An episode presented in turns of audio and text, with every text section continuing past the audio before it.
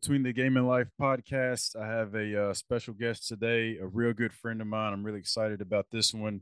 I mean, I'm always excited to have my friends on because you know you meet people at certain points, but you may not know the full the full background and story. So today I have my good friend Marcellus Barksdale on with me. What's going on, Cellus? What's going on, big guy, man? I appreciate you having me on the show. And you know, first things first, man, I'm honored. You know, I've seen it grow. You know, LinkedIn, the consistency. I know it's not easy, so uh, you know, I'm happy to connect. Um, and also just as thrilled to uh to hop on the show. Yeah, man, I appreciate it. Before we started, I was I was trying to think about the first time that I met you or heard your name, and I just remember I think it might have been my sophomore junior year. I was hearing about this kid in the Tates Creek area that was going to be a prospect, and I think um, I think my senior year was your freshman year, and I think you started for Tates Creek during that year. You might have played in eighth grade. Did you play in eighth grade high school as well? Yes. So I think I think to kind of set it straight, I think you were two years ahead of me. So because you you were 2009, right? Yep.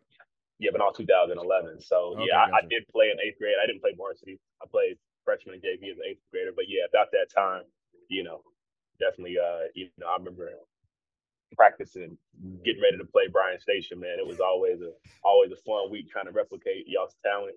Literally, and this is this is this is a funny story.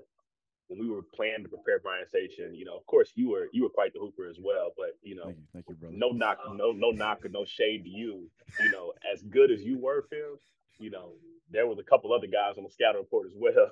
Yeah. so yeah. in order to in order to simulate playing Bryan Station, we literally used to practice against six guys on offense and defense. That's no, crazy. No joke. We used to play five on six, bro. Yeah. to simulate, you know, you all. So you know. Well, that's that, that's funny because when we played Scott County, we would do nine on five. So everybody on the court would be double teamed, and it'd be the most frustrating practice because if you threw a bad pass, you yeah. got blocked or whatever, we would have to run. And I'm like, bro, it's literally double the amount of people, and y'all still expect the same result.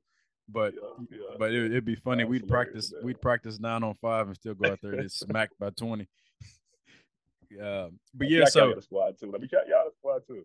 Yeah, um, I'm I'm fascinated with people that are good at a young age because I was a late bloomer. So, what were some of your early earliest experiences with the game? Like, when did you first pick it up? Yeah, man. So, um, I remember just as a kid. I think the first time. Well, let me let me let me preface. I grew up in a, a household where sports was, you know, pushed. Well, not, not so much pushed. It just was part of what we did, right? You know, my mom and dad were both athletes, um, you know, so we were growing up in the household and, and there was always a game on, right? Yeah. You know, I remember having the Michael Jordan uh, little uh, little Tikes basketball goal, just, you know, on my knees, crawling, just a basketball in hand, hand-eye coordination, all that good stuff. So, you know, that was really kind of my first introduction to basketball. And then as we kind of got up to organized basketball, YMCA. Um, I believe mm-hmm. at the time it was like South Lakes Lexington the YMCA. First pair of basketball shoes were Grant Hill Fila. So, you know, I was probably five years old, but, yeah. um, you know, it was really just a constant in my life. So, um, you know, I was introduced to it at an early age, but more importantly, you know, I, I was infatuated watching the game. So I think I developed a pretty, pretty strong basketball IQ at an early age, which helped me because I was never the most athletic. Um, so being able to kind of just understand, you know, everybody on the floor, where they went to college, you know, what they did well. And I kind of was able to, you know, as I grew, I realized that my game became a reflection of guys that I gravitated towards and were fans of, you know, even as early as seven, eight years old. So, right.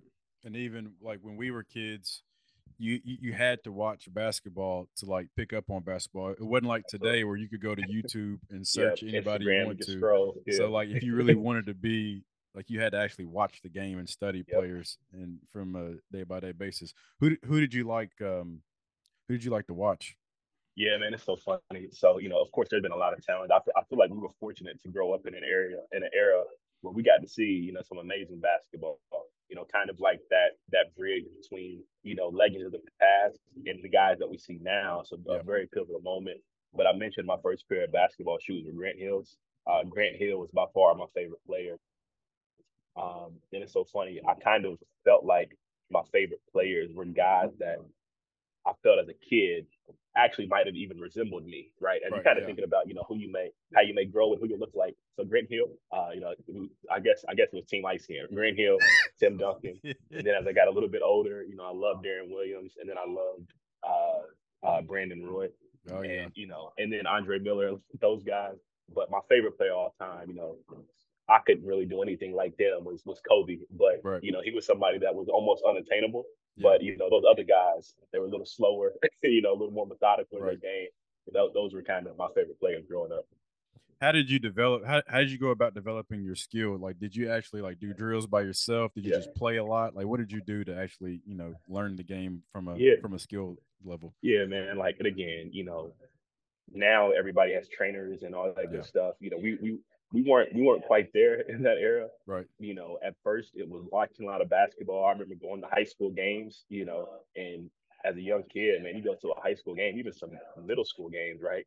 Um, it, it, felt like an NBA level experience, level of Yeah. talent, right? Yeah. So I remember just, you know, just always being around the game, um, watching the game on TV. So it wasn't so much necessarily working out.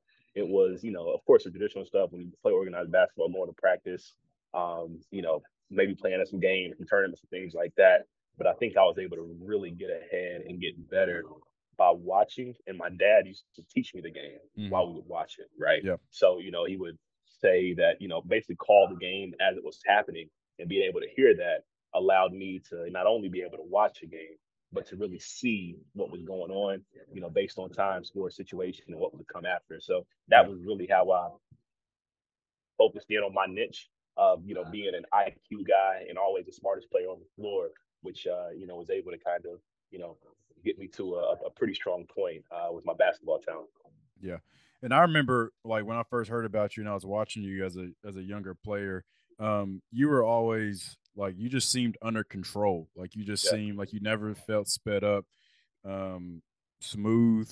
And so like so I feel like in my life there was a certain point where the game clicked for me. And I, I give you an example because like I played uh, football and baseball growing up. So basketball was like my worst sport, but I loved it the most. Um, and then and then I feel like there was a, a point maybe in ninth grade where I had a game where it just all made sense. Do you do you have a moment where you felt like the game just clicked for you? Yeah, absolutely, man. And, and it wasn't even really a game, right? So similar to you, I didn't play baseball growing up. Probably my biggest regret. I never, I never gave it a chance Yeah. because I was busy playing football and basketball, right? Mhm. And on the football field, I was, you know, head and shoulders above my ability on, on the basketball field, right? I was, I was bigger as a kid. Mhm. Um, I was skilled, good hand-eye coordination. wasn't the most athletic, but very smart, right? So I played quarterback and defensive end, and it was really just kind of, you know, just just in a position to make plays. And on the football field, it was fairly easy for me. Right. But I didn't really enjoy it as much, right? It was almost kind of boring. I hated football practice. And basketball was more of a challenge, right? Yeah. You mentioned that I was always, you know, under control. Um, you know, honestly, it was because I was slow, bro. Like I wasn't, I wasn't that fast. I was a little more chubby. I couldn't really move like everybody else. Yeah. So, you know, I figured, okay, you know what, this is comforting for me. Um, and then from a click standpoint, you know, I I realized that I could use my body a little more Yeah. to always have the advantage, whether it was protecting the ball, passing, dribbling, shooting. Um, you know, defense kind of came later for me. But um, you know, I just remember really kind of around middle school, I was like, okay, I'm better at football, but I like basketball more. And I just felt myself, especially being seventh grade, playing up with high schoolers, Yeah. going to practice with varsity every day, just watching that, you know, I knew that okay, I got a chance to to hold my own against, you know, anybody, even in high school or the middle schooler. So Yeah. let me get down this path and uh, you know, let's see what happens. So that's ultimately, you know, what I what I did. Yeah, you are a great high school player in the city. Um, touch on a little bit of your overall high school experience. Like, what what was it like playing in the city in Lexington? I know Yeah. we had a lot of, uh, and what I what I tell people, especially in our era, like like you said, like teams were we we would have four or five good players on a team, so it was harder to get recruited because like you might have six guys all averaging 12 13 like nobody really stood out and stuff like that so talk about your high school experience because you also played with a few good players Yeah. as well Yeah, man. Um, you know, again, I'm I'm so thankful and grateful, um, especially as you kind of get towards the end of your basketball journey and you get a chance to do some amazing things, you know, play college, play professionally, and you know, you realize like, okay, what what was that moment, that turning point?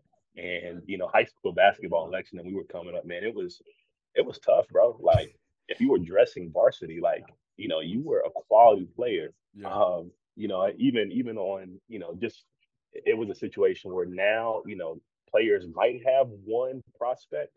You yeah. know, when we were coming up, it was four or five prospects on each team, right? Right, different grades. So, you know, I was thankful for that. I just, you know, you all, of course, but even as I got kind of more towards my junior, senior years in the city, you know, Station was still good.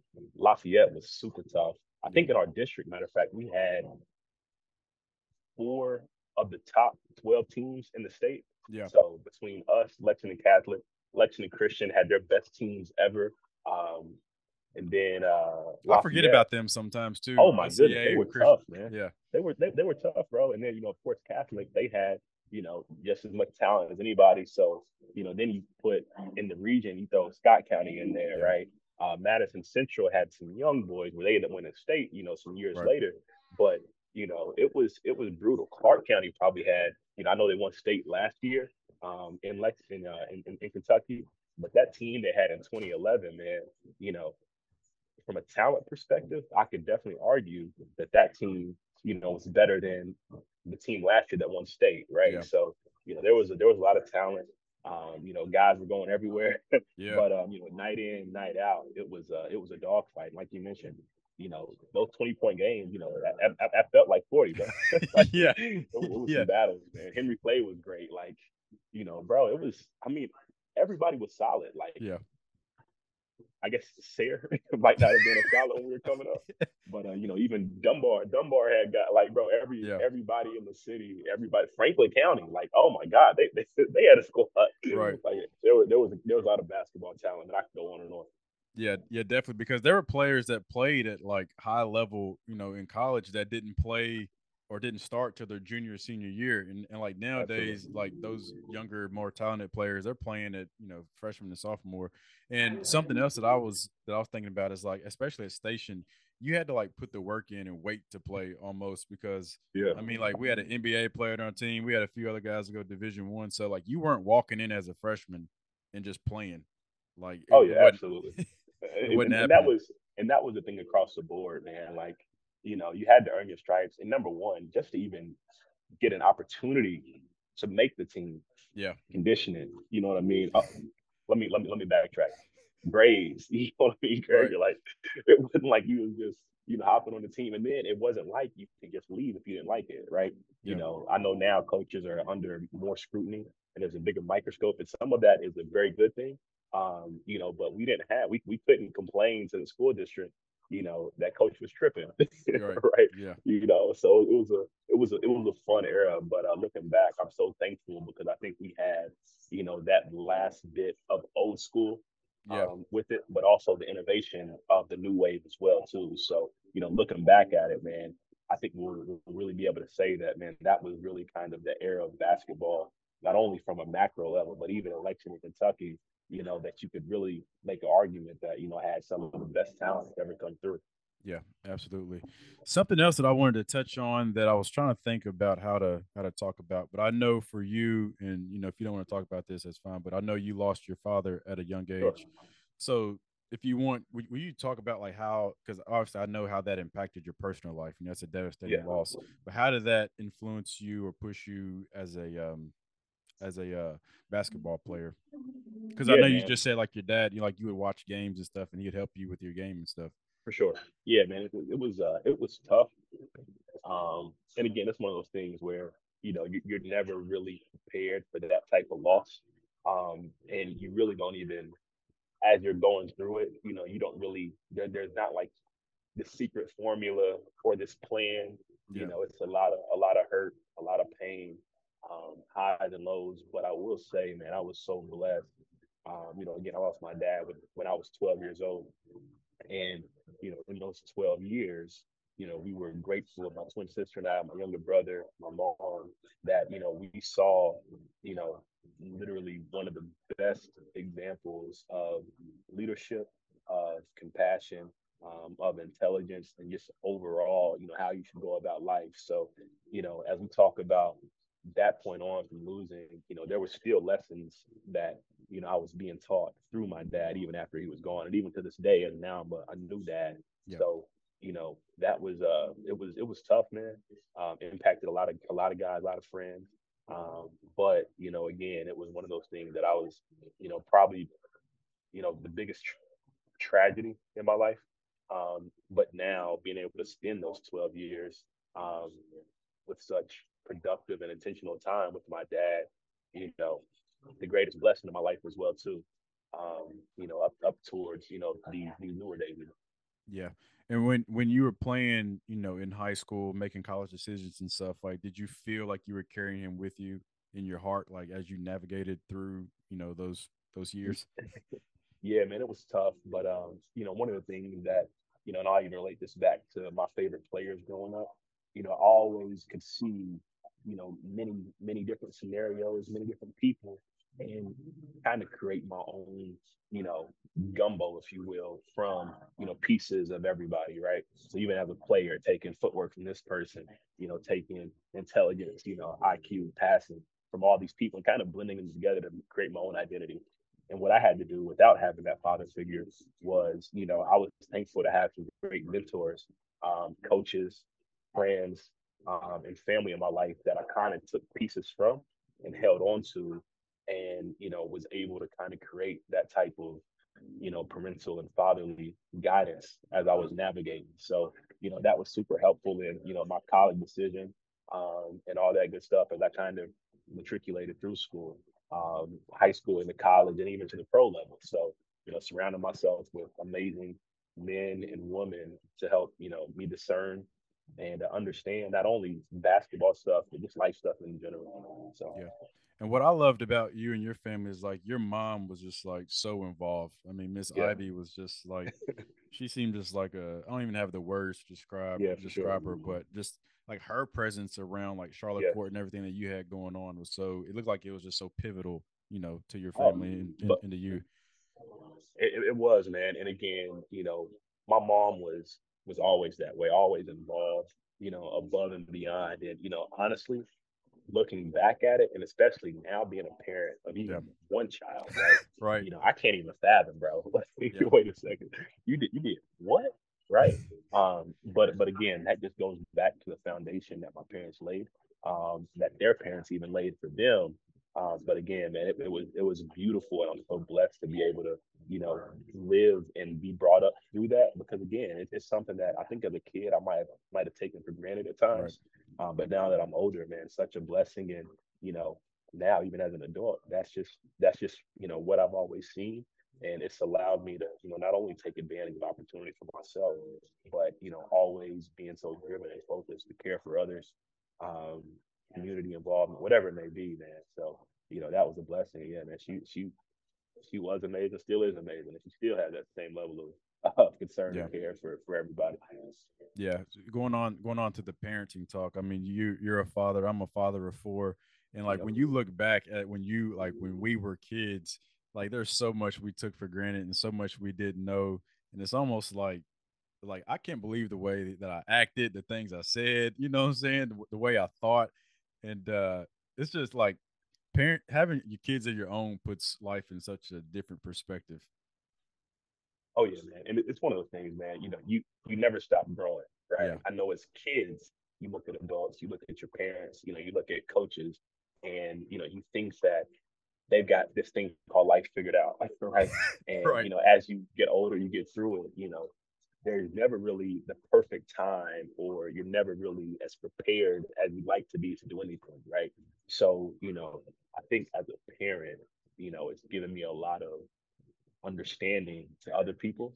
Yeah. Um, just knowing that okay, you know, we're all out here trying to do the best that we can, right? So being a little more patient. Um, then as it relates to you know some of the things that I know we were we were you know allegedly doing back in the day, it was it was a wild time. It was a wild time, bro. But but but I, I will say I'm thankful to also be able to you know live that part of our lives yeah. just from a place of understanding having the context um, and knowing that okay, man, you know, we, we we've kind of seen seen all sides of the track, right? You know, the good, the bad, you know, the not so good, you know. so you know, it, it, it's it's I think it's been a it's, it, it'll be a good compass, and you could probably speak more to this as your kids get older.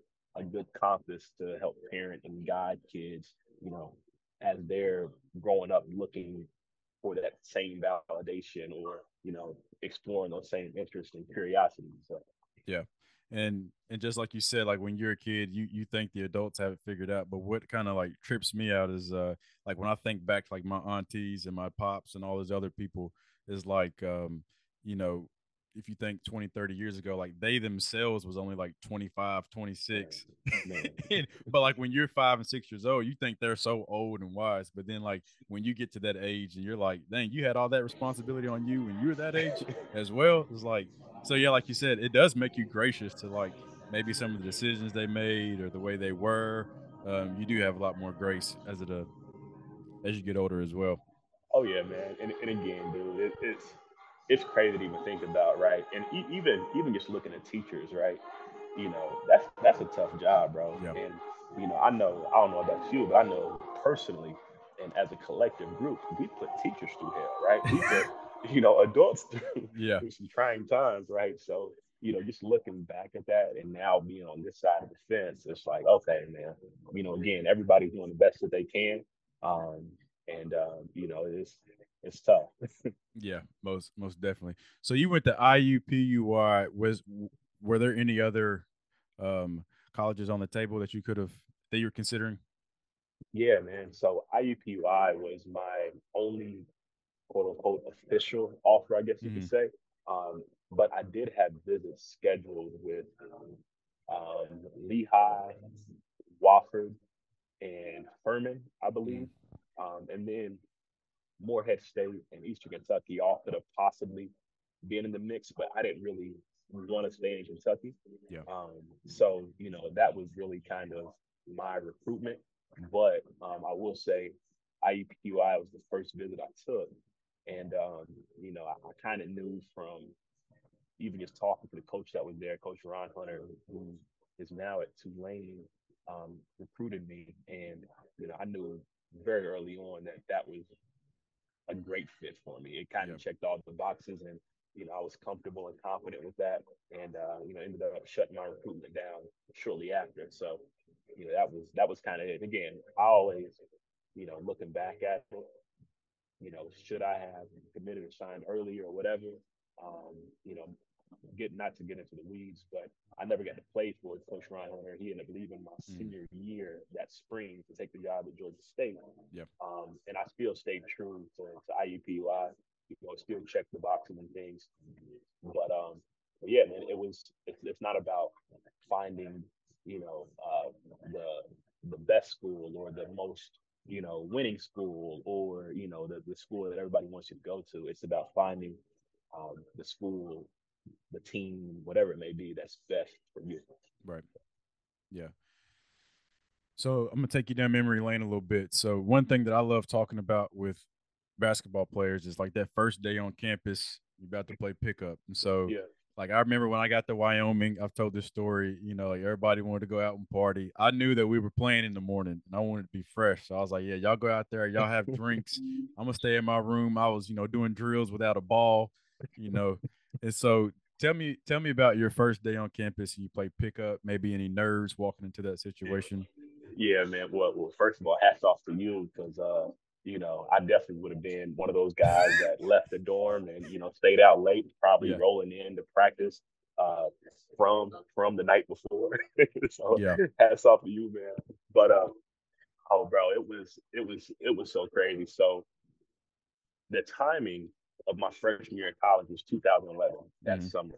And I graduated high school and I think we, we got out of school like June June 6th or 7th or something like that. Yeah. And I remember graduating on a Friday and next Wednesday I was on campus, mm. right? Wow. So, you know, it was a quick turnaround.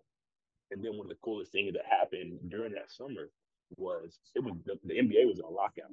Right. right? Mm-hmm. So, you know, our campus at IUPUI, they had this big pro am. Uh, oh. Carlos Knox used to run it. And, you know, this was kind of in the era where, you know, those pro ams, you know, guys were flying in across right. the country to go play, whether it's LA, you know, Indianapolis, Seattle, uh, New York, DC, you know, Chicago. Pros were pros were mobile and moving. So my first experience on campus and actually playing, you know, I'm not playing against my teammates. I'm playing against you know, I'm guarding Lance Stephenson. I'm I'm I'm playing Eric Gordon. Wow, right? yeah. Alec Burks, you know, and the list goes on and on. Even Shelvin, like you know what I mean? I'm playing against pros. Yeah. You know, and I just was in Lexington, Kentucky at a high school graduation right you know, a week before. Yeah. So, you know, it was it was brutal, man. But I, I realized that um, you know, there's a big adjustment between going to high school to becoming a really good college player. Yeah. And there's a big difference between being a college player and being a pro, and then being a pro, and then being an NBA type of superstar, whether Yeah. it's Paul George, like you know what I Right. mean? That's that's kind of what it was. So you know, I remember, uh, you know, in that situation, like I didn't expect to get on the court. You know what I mean? And, Right. You know, next thing you know, man, you know, guy comes in and out, and because the pros, they they they show up, they play. You know what I mean? They they run the show. I'm in.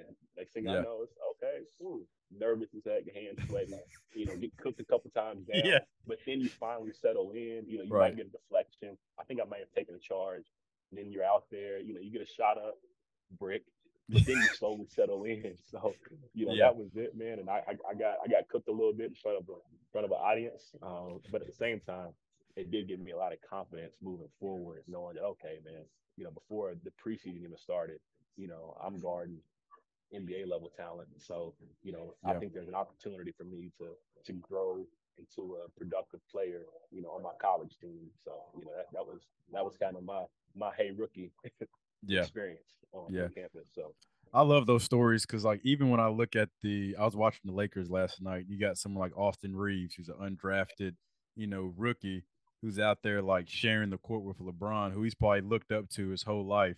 Yeah. You know what I'm saying? And now he's like on the court with LeBron and trying to, you know, hoop and do well and stuff like that. And I love those stories because it's like once all the nerves and everything you settle down, you realize that like he's he's a person just like me. You know what I'm saying? Like absolutely. sure there's levels to it but at the end of the day it's like you know i'm out here just like you are and probably like that experience once you are able to perform or whatever you do you you get some get some things that uh boost your confidence like that is that is crucial i think it's dope Yeah, man. Again, it's one of those things where you, hit the nail on the head. But just imagine, you know, you're you're Austin Reaves or whoever it is, and you know LeBron knows your name, right? Yeah. Or like you're in Right. the locker room having a conversation. So you know those things are cool. But I think from a confidence perspective, as you try to, you know, um, earn time and validate yourself amongst your teammates, um, you know, it's a big confidence boost when you finally, you know, realize that okay, man, yeah, I'm, I'm a, I was a fan,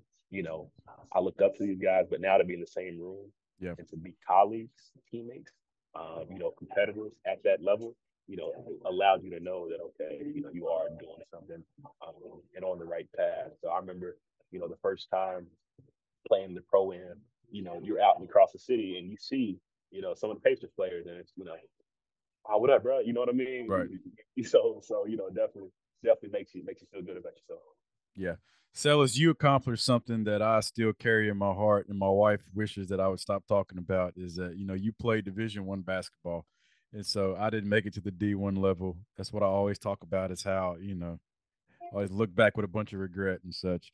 Um, but like talk about your experience as a D1 player because I because I remember like when we were growing up in Lexington, that was everyone's goal. Like I don't remember anyone like shooting for the NBA, but we all wanted to at least make it to D1 no matter what school that was. So talk Yeah. about your experience as a Division One basketball player, maybe the highs, the lows, and the in betweens. Yeah, man. Well, I think it's one of those things where, as a kid, you know, you're you're you're almost you're almost ignorant and giving D1 basketball too much credit, right? Yeah. You know, just to play college basketball at any level, you know, is a blessing. And there's a big difference between, you know, even high school players, the best high school players, and you know, NAIA talent or JUCO talent. You know, like you know, it's it's dogs and talent everywhere, right? Especially Right. as you look across the pros, man. You know, there's pros from literally every level of basketball. So, you know, I definitely think that it was something as a kid like you you know, I think we all aspired to get there just because it was the highest level of college basketball. Yeah. Um, you know, but it definitely was something that, you know, I was blessed to be able to experience. Um, but at the same time, through that experience, recognizing that, okay, you know, it, it's definitely not D1 or nothing. um, it's it's it's finding the best fit for you, mm-hmm. right? Because again, the worst thing that happen is you know you become a D one player, you're sitting on the bench and you never play, right? Or right. you know what's wrong with going to a D two or you know NAIA? And again, the best teams at those levels, you know, are better than the bottom teams in D1 anyway. Yep. You see that time and time again. So, mm-hmm. you know, it was definitely, definitely cool to be at that level, you know, play on TV, um, you know, all that stuff. But, you know, don't get it twisted. You know, there's, there's talent everywhere and any opportunity um, to, to, to, further your education through basketball at the college level or any level is, uh, is something to be proud of. Yeah. What was what was probably your lowest or your your hardest moment that you had as a as a, a uh, college player? Yeah, man. Uh, probably my, my second year of college, man. So first year, I mean, I didn't really have any expectations on me to add value to the team. And, you know, I think when you look at the roster of minutes played and just impact, you know, I was probably, you know, throughout the year, probably sixth, seventh man mm-hmm. about on average as a freshman.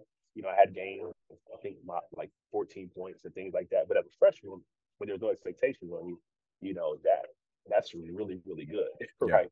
Um, even from a, like a, a, a big perspective across the country. So, you know, I went into my second year of college, and you know, I felt validated that you know I could play at this level and be one of the best players. You know, not only on my team but in our conference, right? Because mm-hmm. I was, you know, I would have went from I, I, I was backing up uh, one of the most talented players I've ever played with in my life.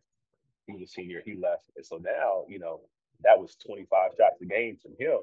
And yeah, okay, I, I, might, I might be able to, you know, really, really get my rocks off, right? Right, yeah. But I end up, uh, I end up messing up my back, man, and uh, you know, had a had a big injury um, with a bulge disc in my back, right as literally like Halloween time, so right mm. before the season. Um, and I ended up kind of hobbling my first two games, but ultimately, um, you know, ended up being sidelined for a couple months. Tried to come back around uh, uh, the new year and broke my foot. So, yeah, you know, I went from you know having the expectation to you know contribute at a high level to you know being sidelined, and it was my first time I'd been injured in that way. Yeah. Um, so you know that was a low point, and then just was going through some things back at home. Um, a lot of the effects of you know my dad, you know, not having him in our lives.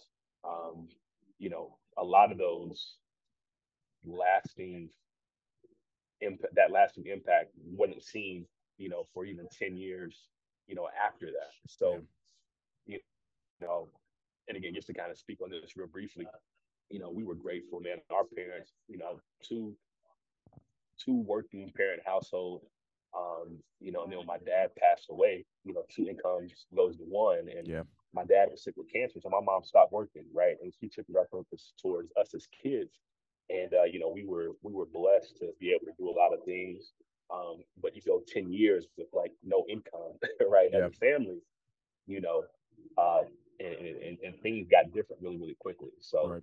you know not only was i injured in college but you know my family was was going through it quite a bit um, you know back home in lexington my sister was in new york so you know having that distance between us through such a pivotal moment um, and trying to navigate you know almost with no leadership from a familiar perspective, you know, became became pretty difficult. And, you know, was honestly one of the lowest points, um, not only in college, but just in my life. However, going through that, um, you know, also one of the biggest blessings in my life as well, too. Yeah. Yeah. I, something that just came to mind, you know, someone that I interviewed two podcasts ago, she talked about like her, her difficulty in her college career and I think it's like, as you were talking, it made me think about like when you go through things as a high school person, player, whatever, like it's much different when you handle those as a college student because like you're semi an adult, like you're away from home and you're trying to like navigate uh, all these new emotions and responsibilities while also like you have responsibilities as a as a uh, student athlete and it's just different you know what i'm saying so like even even like what you're saying like you're dealing with injury major injuries at that while also dealing with you know things going on at home that you probably feel like responsible for, but yet maybe feel powerless for too. You yeah, know what I'm saying? Yeah. So it's a weird, it's a weird place to be. Yeah, it, and again, man, you, you, hit the nail right on the head. It's kind of you know you're you're you're you're, legally an, an adult, Um, but you know, you're, you're still a kid, almost like a grown kid, Yeah, right? right. And you're you're you're in a new experience where you're shifting your environment away from home, you know, and and being responsible for yourself almost entirely, um, and dealing with some of those things um, that you've always had others to to go through with you, or even just to be able to see the people you care about every day, right? You know, those navigating that, you know, for for you know not only just basketball players, but just anybody as they are growing um, and matriculating through life, you know, those uh, adult first moments, you know, very humbling as well too. So Yeah. I remember um maybe it was because you you had five years in college, right? Yeah, Okay. And so maybe because I remember looking at some your some profile or website you had maybe yeah, your yeah, junior senior year. Um, I think you had started transitioning to speaking and like you yeah, know, and I, and I think like social media was kind of like starting to pop around this time where you could like yeah. build your own personal brand. And I saw you doing that. What what um went into that as you were starting to make that transition? Yeah, man. So, um, you know, again, I had that big interview my second year of college, and then my last year of college, my senior season, um, I was dealing with some some knee problems, and you know, I remember my last game being over with um, in college, and I thought my basketball career was done, right? And as I kind of began to shift toward, you know, what life after, you know, college basketball, you know, looked like, I knew that I wanted to connect with kids, right, Right. and youth, um, to give them a lot of the guidance that you know I wish I would have received, you hmm know, at that at those you know so impressionable ages.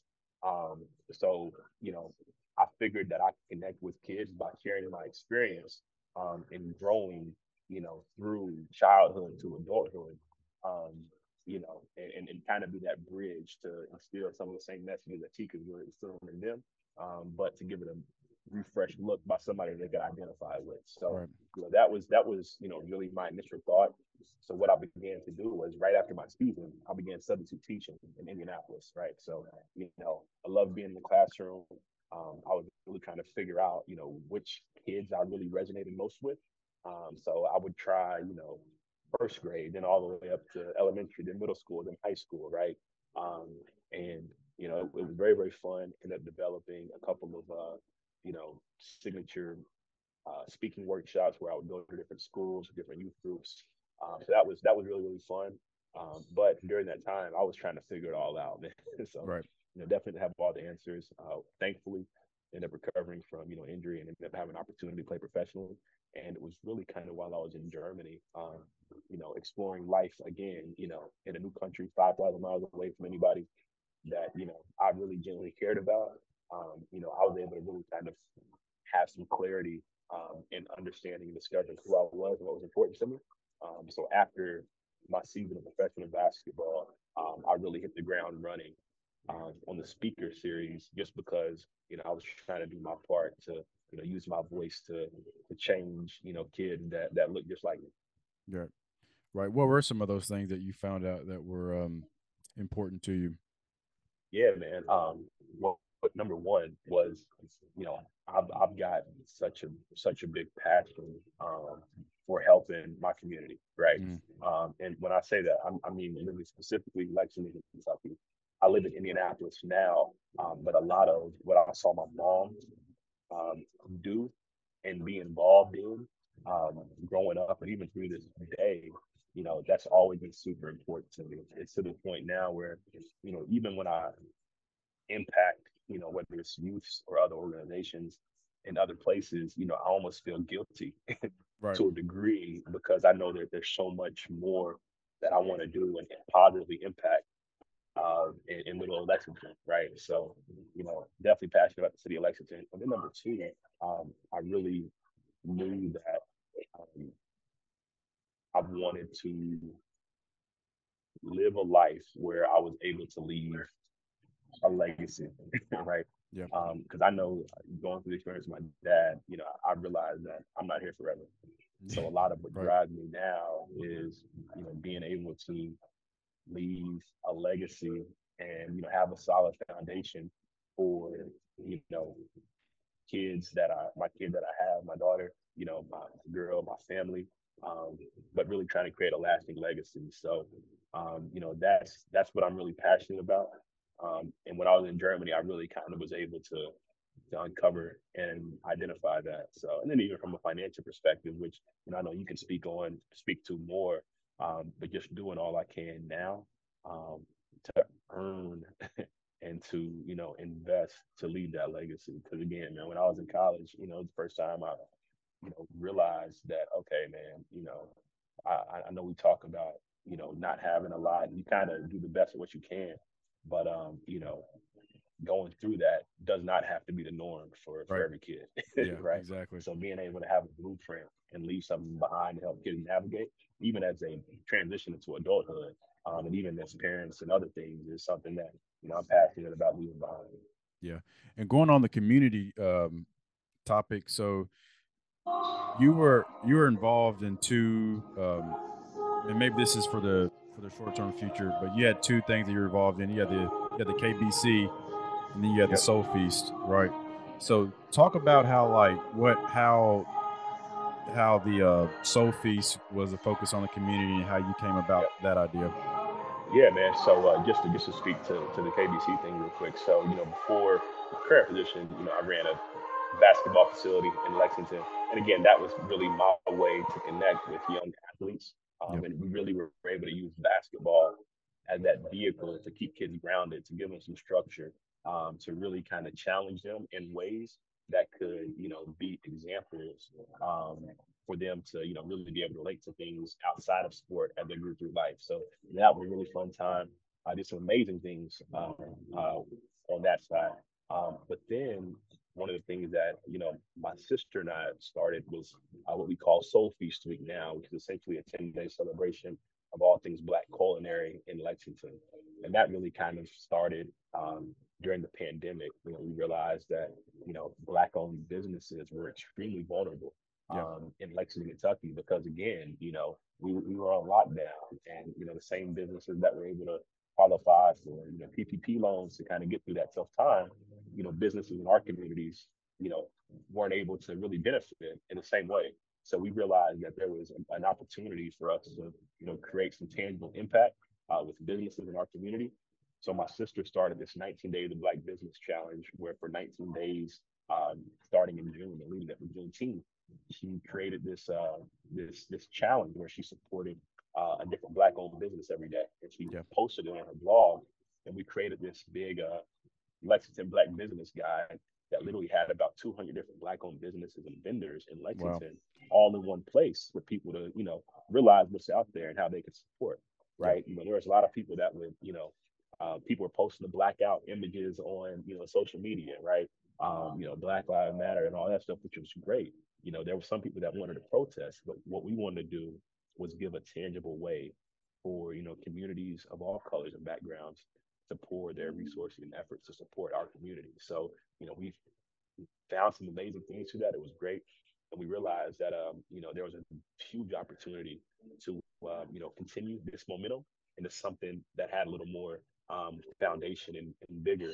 And that's kind of where we knew that there was an opportunity to create uh, a Black Restaurant Week right here in Lexington, Kentucky. So we're going on our uh, our third third year this coming June, and uh, you know, building that has been you know absolutely amazing. It's been tough, um, but you know, definitely something that you know we're looking forward to doing again um, this June.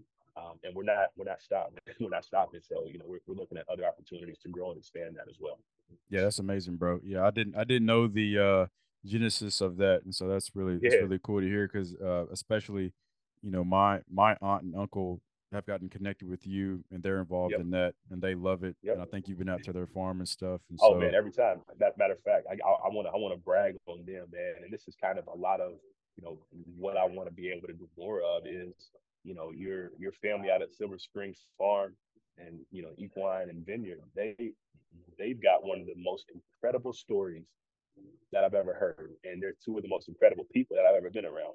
And, you know, I spend a lot of my time now figuring out from an impact perspective how we can help facilitate, you know, businesses and entrepreneurs just like that, you know, really um, scale and grow their businesses, right? So you know, I'm, I'm learning a couple things now, just every day in my new role. Um, but you know, that passion isn't going anywhere, and yeah. I'm super excited uh, about being able to grow that. And uh, you know, again, man, uh, your, your family, uh, Leslie and Al, they they they've got it going on. So so so huge shout out to them, man. They they're great.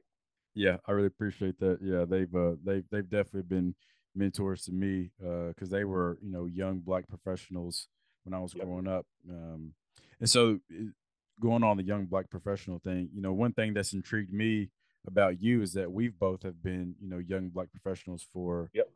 quite some time now, and uh, we've connected. Might not be young things. no more, man. yeah, yeah, yeah. You got a point there. But you know, before we started recording, you were telling me about your current role, and um, yep. and what I loved hearing about that is it sounds like you are learning more about the business of like college sports um, that I've never have heard of. So can you can yeah. you kind of touch on that about like how you got this yeah. role and kind of what you're learning from a business perspective of this big conglomerate of uh yeah, college sports? Yeah. yeah, man. So just to kind of you know provide a little more context for the listeners, um, and it really relates to, to literally everything that my sister and I began on the Soul Feast side. Again, you know, I've always had a huge passion for you know helping and helping our community. And when we got Soul Food Suite started, you know, we, we didn't have any money, but this was an idea. We had a, we didn't have a dollar, zero dollars. We had yeah. to figure out how to raise money. And sponsorship, you know, was always one of those things that I that I heard of, right? You know, you see seconds like sponsor and then sponsoring that, and you know, okay, well maybe there's an opportunity to to to do this thing called sponsorships and raise money.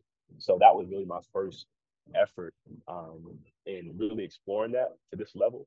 And um, you know, lo and behold, was able to really create some amazing communal partnerships um, and raise, you know, some significant dollars in doing so that allowed us to support the start um, through SoulFuel Suite.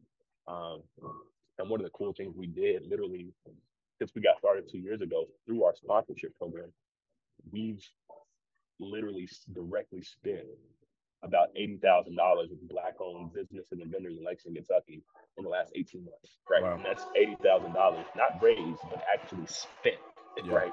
So we we've raised more than that, but literally spent with black-owned businesses and vendors.